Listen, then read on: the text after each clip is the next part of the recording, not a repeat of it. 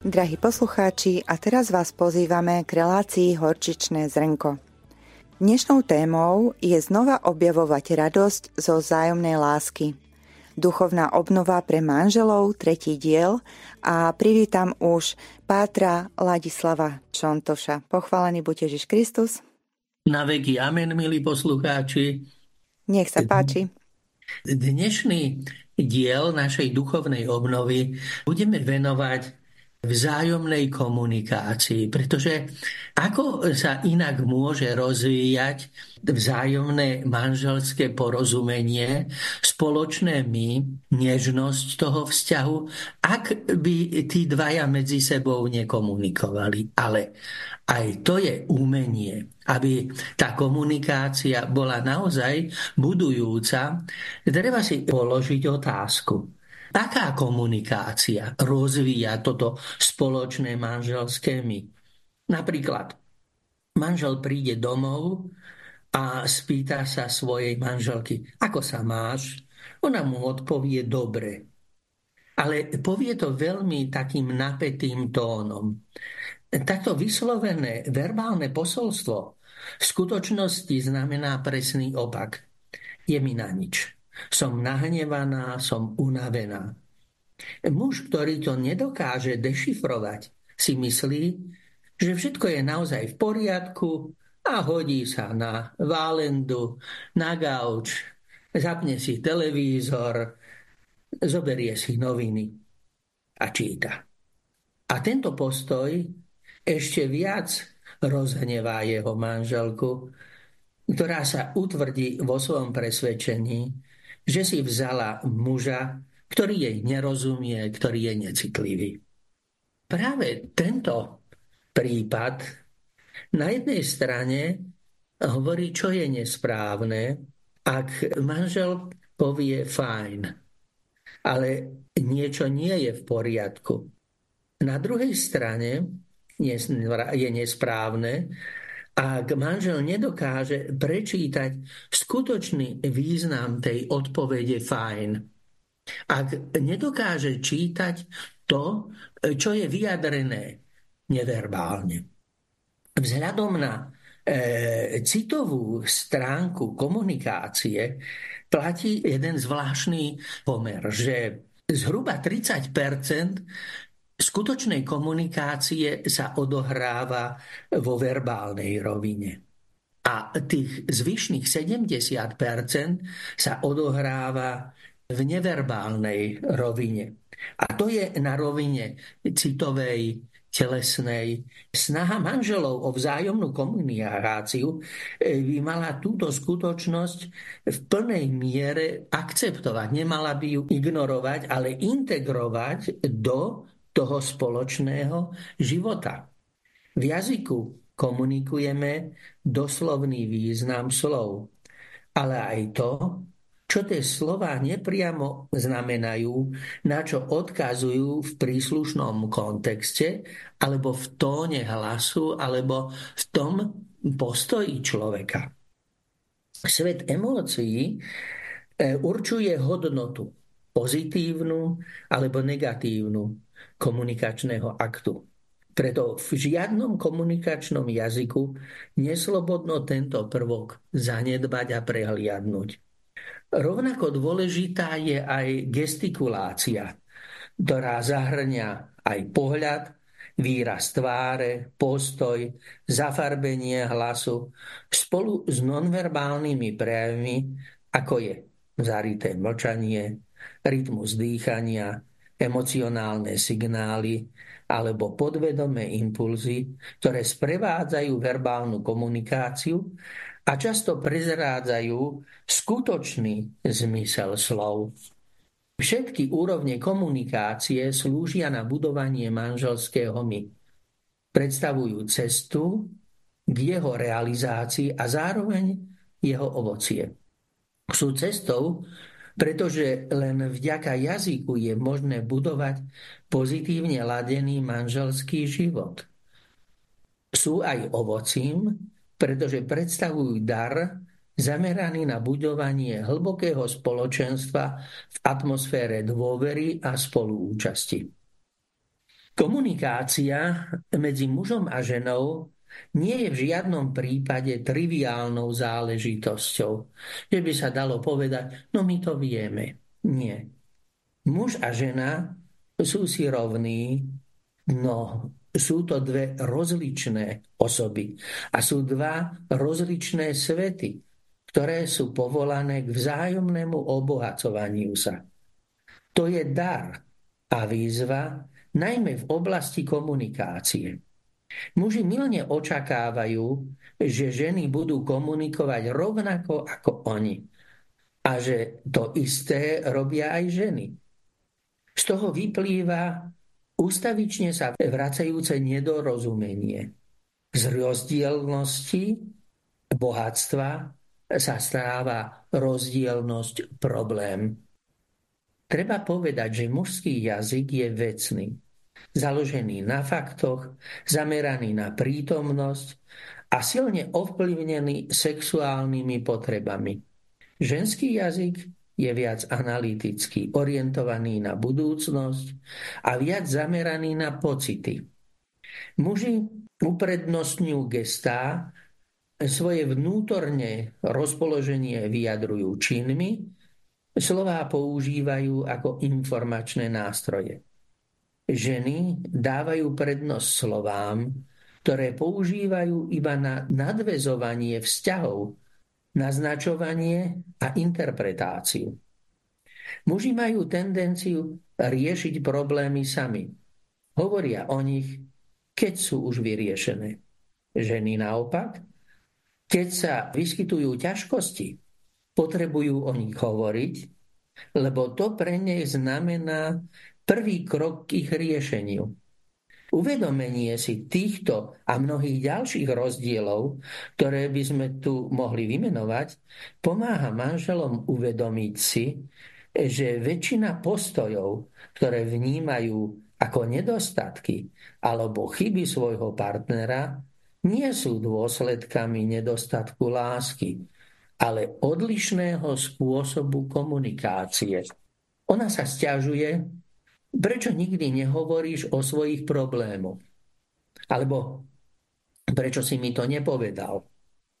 On zavrčí, na čo by si ti to hovoril, e, keď mi stále nadávaš a hráš sa na moju vychovávateľku. Komunikácia medzi osobami dvoch rôznych pohlaví musí byť schopná uspokojiť špecifické potreby jedného i druhého manžela. Manželka sa musí cítiť milovaná manželom, aby si ho mohla vážiť. A manžel sa musí cítiť uznaný manželkou, aby ju mohol milovať. Teda cítiť sa milovaná a cítiť sa uznaný. Aj žena pociťuje potrebu rešpektu a muž potrebuje lásku. Je to však otázka špecifického dôrazu. Každý z partnerov by sa mal zamerať na oceňovanie a zveľaďovanie bohatstva toho druhého, nie na jeho popieranie či dokonca ničenie. Svetý otec František veľmi dobre vie, a s múdrou jednoduchosťou vyjadril toto bohatstvo rozdielov, keď povedal. Toto je manželstvo. Spoločná cesta muža a ženy, na ktorej má muž za úlohu pomáhať svojej žene, aby bola viac ženou. A žena má za úlohu pomáhať svojmu mužovi, aby bol viac mužom. To je úloha manželského páru. Milujem ťa a preto ťa robím viac ženou. Milujem ťa a preto ťa robím viac mužom. Ide to o láskyplnú vzájomnosť rozdielov. Rozdielov, ktoré nevytvárajú spor, ale obohatenie. E, každé manželstvo prechádza určitými vývojovými fázami a v tých vývojových fázach sa rozvíja aj komunikácia. Komunikácia je odlišná v jednotlivých vývojových štádiách manželstva. Je to niečo iné, keď pár začína svoju spoločnú cestu životom. Niečo iné, keď sa narodí prvé dieťa. A keď deti postupne rastú, niečo iné, keď sa deti v puberte začínajú ako si kriticky pozerať na svojich rodičov a neskôr sa zasnúbia, uzatvoria manželstvo, založia si vlastnú rodinu a napokon je to niečo iné, keď manželia zostanú sami a prežívajú určitú krízu tzv. prázdneho hniezda. Keď pár začína svoju spoločnú cestu životom, je vedený silou zamilovanosti. Lásky, ktorá je poznačená veľmi intenzívnym citovým prežívaním. Takže aj komunikácia je vo všeobecnosti ľahká, ba niekedy je to aj taká samozrejmá vec. Až na niekoľko výnimiek ich je komunikácia príjemná. Tón hlasu je sfarbený pozitívnymi emóciami. Rytmus rečí je predkaný úsmevmi, pauzami, povzdychmi. Partnery pociťujú priam nutkanie rozprávať sa. Niekedy aj celé hodiny. Všetko je idealizované, nešetrí sa výrazmi nežnosti, zdorobnelenami, slovami túžim ťa počuť, vidieť, byť s tebou, chýbaš mi, nemôžem bez teba žiť. V tejto fáze každý z partnerov odhaľuje to najlepšie zo seba. Pričom zásadnú úlohu a o nič menšiu než slovo tu zohráva aj telesnosť. Nežnosť a eros, romantická a vášnivá láska sa zdajú byť neoddeliteľné. Slovné vyjadrenia sú maximálne zdôrazňované, jeho jazyk je zameraný na dvorenie, jej na zvádzanie. Obaja partnery majú silnú tendenciu k hyperbolickému vyjadrovaniu. Ešte nikdy som si necítil tak ako teraz. Pri tebe mám pocit, že lietam. Nikdy nás nič nerozdelí. Aj samotné ticho je vyhľadávané ako poklad, ktorý si treba strážiť a ktorý je niekedy výrečnejší ako mnohé slova.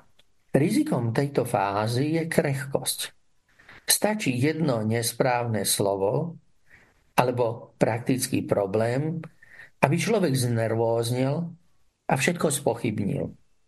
K tomuto prvku sa pridáva nebezpečenstvo rutiny.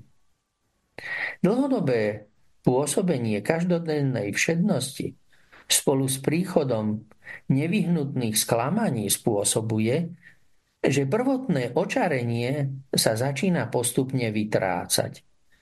O to viac, ak sa medzičasom objavili vonkajšie problémy, ako napríklad zdravotné ťažkosti, problémy súvisiace s pôvodnými rodinami manželských partnerov, finančné ťažkosti a podobne, ktoré skália alebo prekryjú radosť z manželského života. Pod tlakom týchto zmien musia partnery prehodnotiť alebo dokonca zásadne zmeniť doterajší spôsob vzájomnej komunikácie. Potrebujú sa naučiť, ako zdieľať svoje stavy mysle a s postojom inteligentnej flexibilnosti sa otvárať hľadaniu obnovenej rovnováhy. Žiaľ, túto rekonštrukciu partnerskej komunikácie dokáže uskutočniť len neveľký počet manželských párov.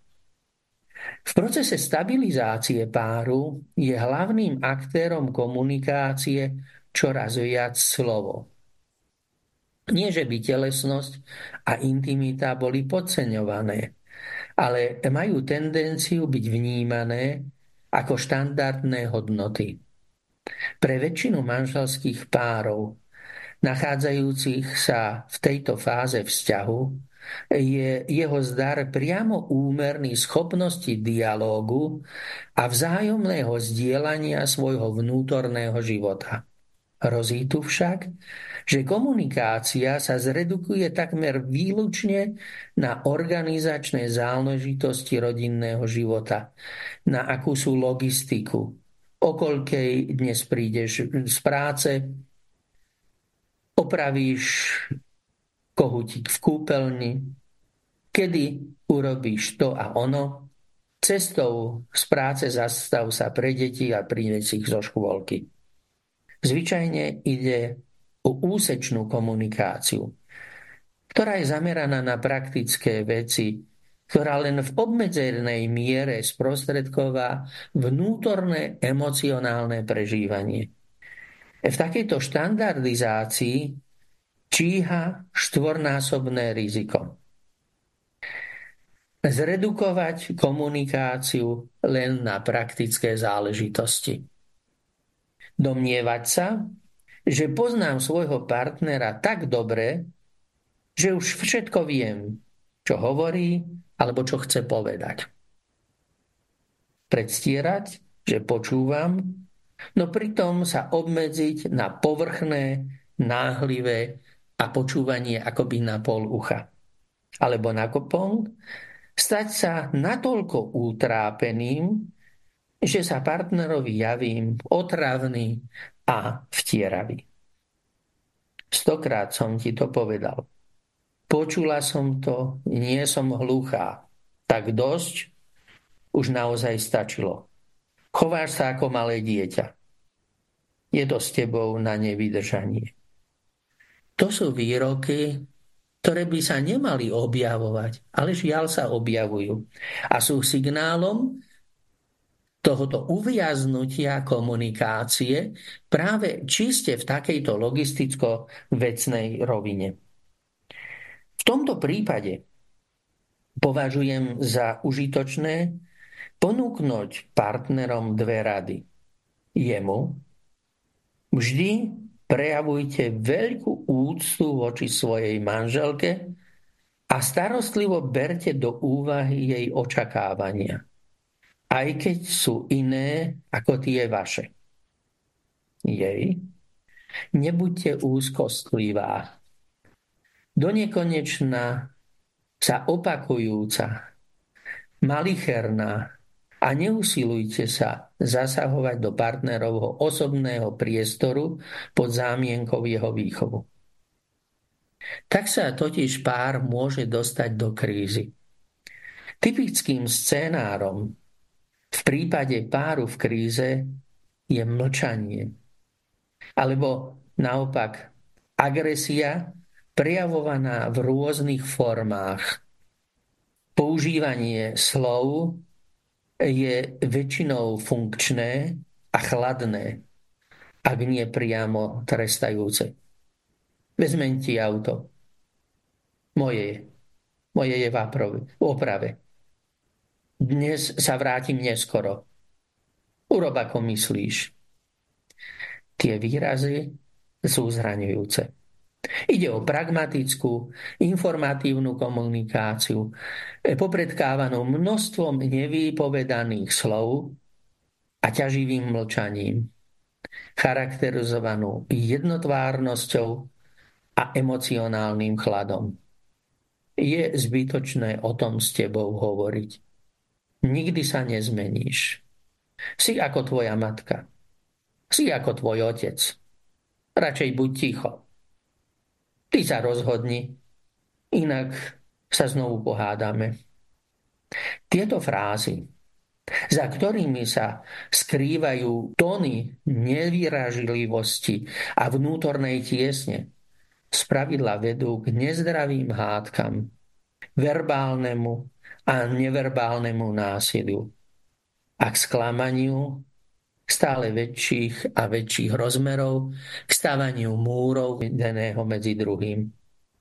Rizikom tohto typu komunikácie je, že sa stane chronickou a bude stále viac prehlbovať vzdialenosť a bariéru deliacu ovoch partnerov. Až napokon nebudú viac schopní opäť sa zblížiť.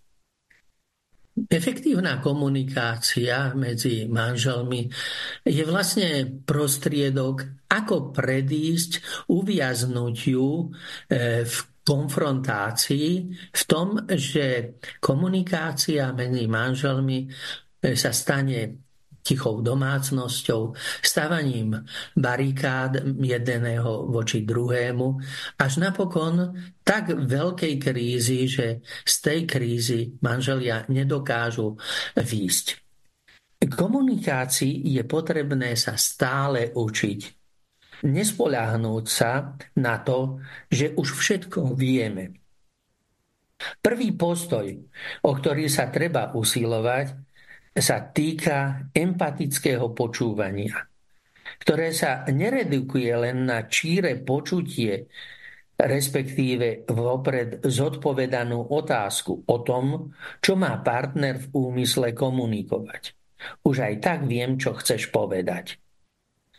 Stále tá istá pesnička, opakuješ sa. Zle. Počúvať znamená otvoriť svoje srdce pre pochopenie vnútorného sveta druhého človeka, čo prináša hlbokú osobnú interakciu. To si však vyžaduje schopnosť tráviť spoločne intenzívne prežívaný čas. Čas prvotriednej kvality, to je z chvíle nerozdelenej pozornosti, počas ktorých si partnery hľadia z tváre do tváre, z očí do očí, ktorí sa vnímajú a vnímajú v celistvosti. Usilujú sa o takúto celistvú interakciu. Toto si vyžaduje okrem iného pozastavenie iných činností. Zatvorenie novín, vypnutie televízora, vypnutie mobilu, počítača a vnímavý pohľad do očí, z očí do očí, z tváre do tváre.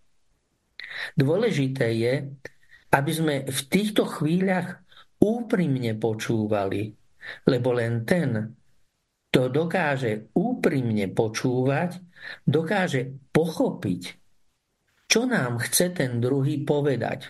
Bez toho, aby sme do jeho vnútorného prežívania premietali svoje vlastné predstavy alebo emocionálne rozpoloženia. Takisto je dôležité, aby sme sa do týchto okamihov osobne vložili, pretože nestačí len byť na blízku, ale je potrebné cítiť sa blízko a dať pocítiť, svoju blízkosť manželskému partnerovi. Som blízko teba.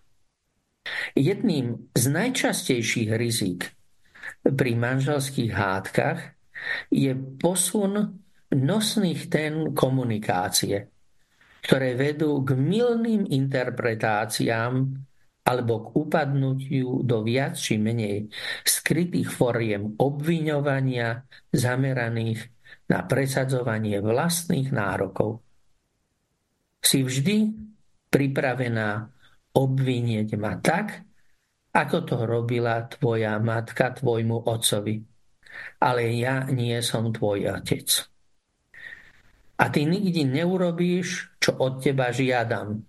Tak ako tvoj otec, môžete si podať ruky. Obaja ste rovnako neschopní treba zostať v súlade s predmetom komunikácie. Ak bol spor o tom, že prišiel manžel neskoro domov, komunikácia je o tom, nie o jeho otcovi a o jeho matke. Zostať pri téme. Nikdy neobviňovať partnera v druhej osobe. Ty. Vždy je lepšie začať osobou, svojou, prvou osobou. Som nahnevaný. Nie ty si ma nahneval. Hneváš ma. Treba povedať jednu vec. Cítim sa zle. Nie kvôli tebe sa cítim zle. To je rozdiel. To je môj pocit. Takto sa ja cítim. Možno je ten dôvod, kde si celkom inde.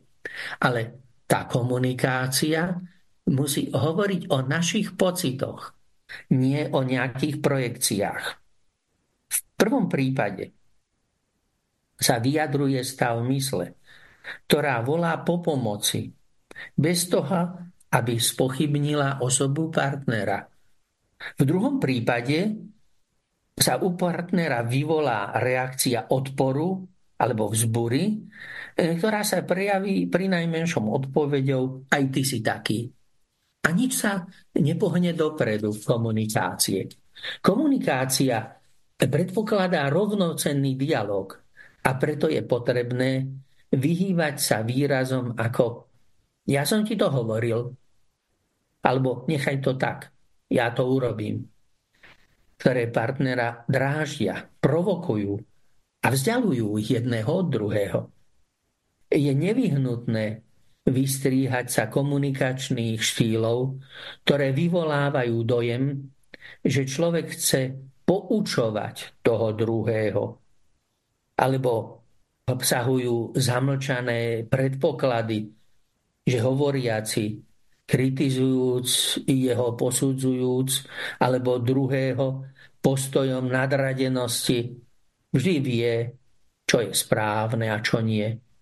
To je póza, ktorá sa z dlhodobého hľadiska skôr či neskôr stane neúnosnou. V tejto moralistickej logike sú výslovne vražedné frázy, ktoré zraňujú partnerovo sebavedomie. Sú to priam vydieračské frázy. Ak neprestaneš, ak sa nezmeníš a tak ďalej, alebo rezolútne slová diktátu. Iné riešenie nepríjmam. Len takto to môže byť. Teda odmietnutie dialógu. Kvalitná partnerská komunikácia predpokladá, že jej prostredníctvom si budú obaja partnery navzájom vyjadrovať svoje skutočné potreby namiesto toho, aby o nich mlčali alebo ich považovali za samozrejmosť. V každom prípade je na mieste overiť si, či sú vyjadrené potreby skutočné, alebo len ide o osobné rozmary či neoprávnené nároky. A táto vzájomná pozornosť chýba, ak ani jeden z dvojice neberie pohľad na potreby toho druhého, ale sa stará len o svoje vlastné, dochádza k čoraz výraznejšiemu odsudzeniu, ktoré z oboch partnerov robí izolovaných, sklamaných, nahnevaných jedincov. Je potrebné zvyknúť si na zdravú komunikáciu. Je dobré, ak manželia si vytvoria aspoň raz do týždňa čas na to, aby mohli spoločne hovoriť. Veľmi dobrú službu ponúkajú Centra na pomoc rodiny, tzv. odľahčujúcou službou. Keď sa rodičom postarajú o hodinu, dve program pre ich deti a oni majú čas urobiť niečo také, čo robievali počas známosti. Keď si išli kde si sadnúť na kávu a zákusok a pri tomto posedení rozprávali o svojich pocitoch, ako sa cítia.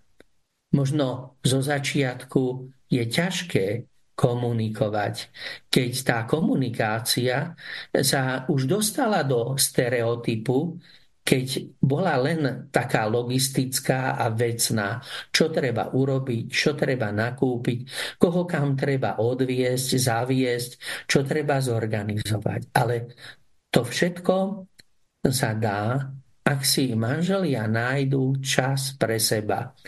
Tento čas, ktorý je tak vzácný, pretože ak tento čas si nájdu, dokážu v ňom nájsť silu premáhať aj tie pokušenia, ktoré ich vedú ku tým možným krízam, dokonca až k rozpadu manželstva. V zdravej komunikácii sa treba vyhýbať frázam, ktoré popierajú možnosť zmeny správania sa. Napríklad, som už taký raz, aký som a iný nebudem. Musíš ma prijať takú, aká som. Alebo toto nezodpovedá pravde. Jedno ani druhé. Lebo každý človek je nepochybne stvárnený určitými konkrétnymi potrebami, celkom svojím spôsobom. Má svoje dedičstvo, ktoré si priniesol do manželstva z rodiny, ktoré je výsledkom jeho osobnej histórie, vrodenej povahy a skúsenosti všetkého toho, čo prežil. Ale každý sa môže zmeniť môže on sám pracovať na svojej zmene. Nie sme totiž ani kamene, ani sochy z kameňa vytesané. Jednoducho sme živí ľudia a sme schopní sa chápať a orientovať sa na to, čím chceme byť. Často sa tak tvárime, známy talianský psychológ hovorí o tom, že človek má akési dvojaké ja. To reálne ja a také ideálne ja. Také ja, často to veľmi dobre vidno, ako povedzme niektorí jeden alebo aj obaja manželia, ako pekne sa správajú v zamestnaní, ako tam vedia byť nežný, galantný a zrazu doma ukážu inú tvár. No takí by chceli byť, ako sa ukazujú v tej práci, v zamestnaní. To je akési ich ideálne ja. Doma túto ideálnu podobu, na ktorej museli tvrdo pracovať, aby v práci, v zamestnaní mali tento imič, doma zabúdajú na to, že tiež by mali pracovať na svojom imidži. Nie iba na imidži, ale na tom, aby boli iní. A my sa môžeme stať naozaj inými. Nie sme totiž nejaké odliadky z bronzu. My sa dokážeme meniť. Nie dokážeme zmeniť druhého, ale dokážeme sa meniť my sami to je dôležité pre zdravú komunikáciu, aby jeden nechcel toho druhého meniť ale aby sám chápal, že na to, aby ten vzťah dobre fungoval, potrebujem sa ja meniť. Potrebujem urobiť to alebo ono. Partnerská komunikácia jednoducho musí predpokladať túto tvárnosť. Inak obaja partnery sa stanú skamenielinami, skostnatejú, uzavrú sa do seba, prerušia komunikačný okruh a komunikácia končí. Platí totiž, že komunikácia je na jednej strane dôsledkom zmeny a na druhej strane je kráľovskou cestou k zmene. Keď dobre komunikujeme, tak dokážeme seba reflektovať a robiť na sebe zmeny. Nemenej dôležité ako pravidlá, ktoré sme uviedli, je viera v Boha, ktorý je zdrojom komunikácie kresťanských manželov. Zrelá komunikácia v manželstve nie je možná, ak sa manželia nenaučia prežívať hlboký partnerský vzťah v Bohu. Toto je dôležité, že nie s Bohom iba, ale v Bohu. Lebo to manželstvo, kresťanské manželstvo vzniklo v pánovi, Tí dvaja sa spájajú v Pánu Bohu. Ten, ktorý ich spojil, ich môže každý deň obnovovať. Veď on sám ich povoláva, aby boli jeden druhému služobníkmi milosti, aby boli služobníkmi lásky. Toľko je množstvo manželských kríz pramení práve z neschopnosti partnerov počúvať Boha, čo im bráni vo vzájomnom súzvuku, v skutočnej životnej komunikácii. To veľké Božie prikázanie lásky začína týmito slovami. Šéma Izrael. Počuj Izrael. Toto je základné prikázanie vyvoleného národu, aby počúval, počúvať Boha. A toto sa vzťahuje rovnako aj na manželov. Majú počúvať pána, aby boli schopní počúvať jeden druhého. Tieto dva druhy počúvania sú navzájom neoddeliteľné. Čím viac sa manželia snažia počúvať Boha a robia to spoločne v atmosfére pravdy a pokory, tým viac rastú vo vzájomnom počúvaní sa. U kresťanských manželov nejde o to, aby si vybrali medzi Bohom a svojim manželským partnerom.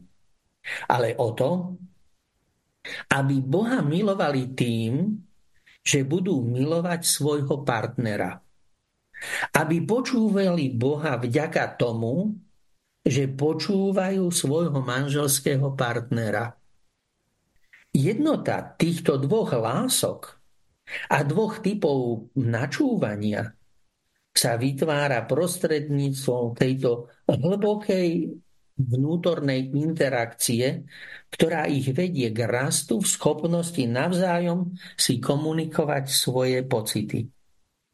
Ak je živená z uvedeného zdroja, táto schopnosť sa dokáže dennodenne obnovávať, lebo to je sviatostná milosť kresťanského manželstva – a ona je každý deň nová a oživujúca. Veľká časť manželských hádok totiž pramení z absencie načúvania, ktorá manželom bráni o vytváraní vzájomného súladu.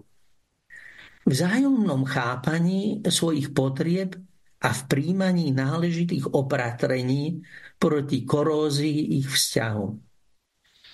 Jeden môj rovesnícky manželský pár z Petržalky sa mi priznal. Vieš, Laco, naša spoločná modlitba je barometer nášho manželského súladu. Zanedbávanie modlitby spoločnej vedie k častejším hádkam. Keď sa pravidelne denne spoločne modlíme, hádky sa takmer vytratia z nášho každodenného života. Manželia, ktorí si vedia komunikovať, medzi sebou nebojujú, ale naopak podielajú sa na tom, kto z nich urobí toho druhého šťastnejším. A tak hľadajú spoločné šťastie. To je to rozhodujúce pre zdravú komunikáciu medzi manželmi. Nie hľadám vlastné šťastie, ale chcem urobiť teba šťastnou, šťastným. A to je to, čo Boh hovorí, keď pozýva Izraela, Šéma Izrael, počuj Izrael. Boh nechce Izraela, vyvolený národ, zotročiť, ale chce ho požehnať.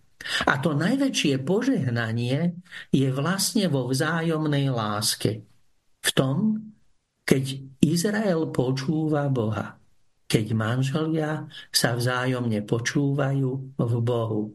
A práve cez túto spoločnú modlitbu načúvania Bohu dokážu ďalej ísť v tom svojom spoločnom živote.